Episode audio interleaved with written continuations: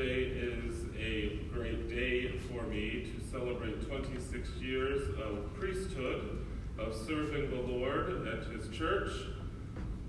Many people have been saying how they are sorry that I wasn't able to celebrate my 25th celebration, in which we were going to have a big party, except COVID killed that.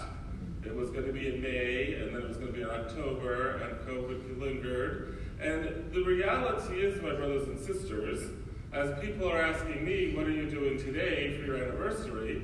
Well, I'm celebrating Mass. I'm taking my mother to the doctor. I'm doing all the things that I normally would do any other day. And so, therefore, the, the, the most important thing that I do this day is what we are doing right now. There is nothing greater than the celebration of the Holy Mass.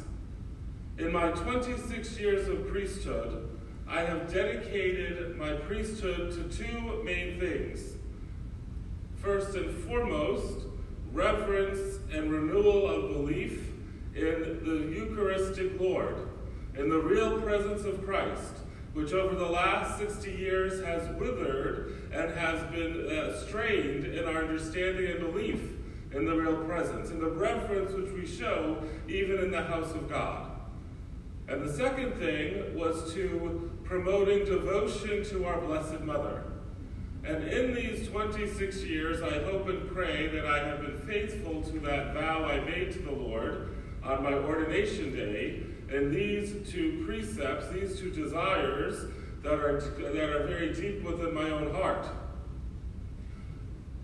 And so, therefore, if this is the only thing I do, if by God's divine plan, when I leave this Mass tomorrow, this, this morning, and He takes me home to Himself, don't cry for me, Argentina.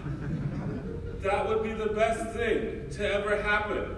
The best thing to ever happen for a priest is to, is to be called home to God during the celebration of the Holy Mass, in which he begins on earth and is finishes in eternity. And yet we have lost a sense of the sacred of what we do at this Mass. We forget what this Mass is all about. We forget that there is nothing greater on this planet than what we do here, and for many of us, every day. But most especially on Sunday when we gather as a whole community. And so, my brothers and sisters, we see and we are reminded this morning in the Word of God that we see St. Paul's shrewdness. We see St. Paul's wisdom. St. Paul is well aware that his days are numbered. St. Paul is not oblivious to the fact that he is approaching ultimate death. And he is not trying to, to run away from death. He is trying to give himself more time in order, not because of fear, but in order so that he can proclaim the Word of God longer. And so, being the Paul knowing full well the disunity among the Pharisees and the Sadducees, as he's brought before the, the Sanhedrin uh, to proclaim a judgment against him, what does he do? He says, he declares, I'm a Pharisee. I believe in the resurrection of the dead. The Sadducees don't believe that, and that's why they're attacking me. And that gets the whole entire assembly in an uproar. The Pharisees going against the Sadducees. So much so that they were arguing amongst themselves, they forgot Paul was even there. And so therefore he has long, he has more time now. He has more time to be out among the people proclaiming and witnessing the good news of salvation. If only we are as cunning as Paul to proclaim and witness the good news of salvation. There are always those within our circle who do not want to hear the Word of God, who are offended by the Word of God, or even at the mention of Jesus' name. And yet we can't shy away from that. We can't say, oh, they don't want to hear it, so we're not going to say it. We have to be more creative. We have to be more, we have to use wisdom more to figure out how am I going to sneak it in? How, how am I going to sneak it into them without them realizing it that I hit them with the name of Jesus? That I hit them with the relationship with the Lord? That's what we have to do, and we have to pray for the intercession of St. Paul to do that. Today is also the memorial of St. Bernardine of Siena, who spent his life proclaiming the holy name of Jesus and devotion to that holy name. In fact, when you see on different church monograms IHS, those are the Greek letters, transliterated Greek letters, for the name of Jesus. And so whenever you see an IHS, that, that's the name of Jesus. It's the, uh, it is Jesus, Savior of the world. Or Jesus, Savior of man, is also how it is depicted, translated into the Latin, using just the initials as an anagram. Jesu hominium salvatore, Jesus, Savior of the world, of, man, or of the world, however you want to translate it.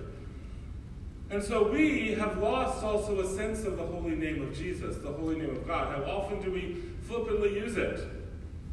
We need new St. Bernardines of Siena to challenge us and to bring us back to an understanding that God's name is holy because God is holy. And if God is holy and we share, we share in the life of God through grace, get ready for it, all our names are holy. And so, therefore, how do we speak of one another? Is a challenge and a question we have to put before the Lord and before our own consciences in our examination. Are we living the life that the Lord calls us to by reverencing the name of God, by reverencing the name of Jesus, but also recognizing the reverence I should have in all names of all people created in the image and likeness of God? Ooh, that's a little bit of a challenge in our culture, in our, in our human weakness. How often do we talk about others behind their back? And when we talk about them behind their back, most often, it's not very pleasant things we talk about. It's not indicating the holiness and the sanctity of who they are in the dignity of God. And so, therefore, the Word of God this morning challenges us. It challenges you and I to reflect more deeply on the power of the Word of God on the power of his name, on the power and our desire to proclaim and witness the good news of salvation. Let us pray to have the holy zeal of St. Paul, that we will desire to always and everywhere that we are found to witness to the Lord God.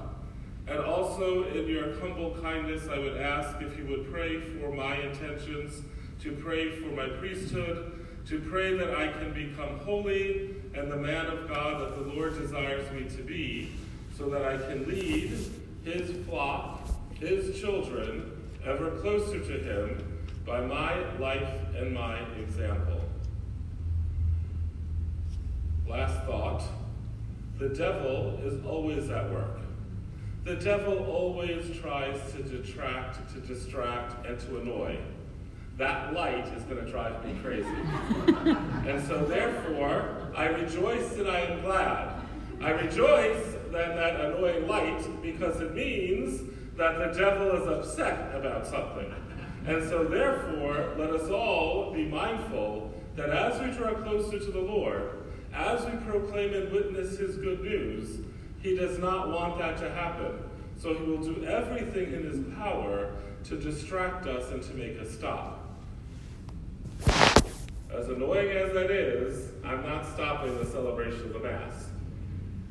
One final point, uh, just so that you remember, uh, for the 26 years of my priesthood, I always celebrate my anniversary Mass in Latin. So the Eucharistic prayer is going to be in Latin. It'll be the second Eucharistic prayer, which we do every morning. So you should be able to follow along with it. Please stand as we offer our needs and petitions to our Heavenly Father.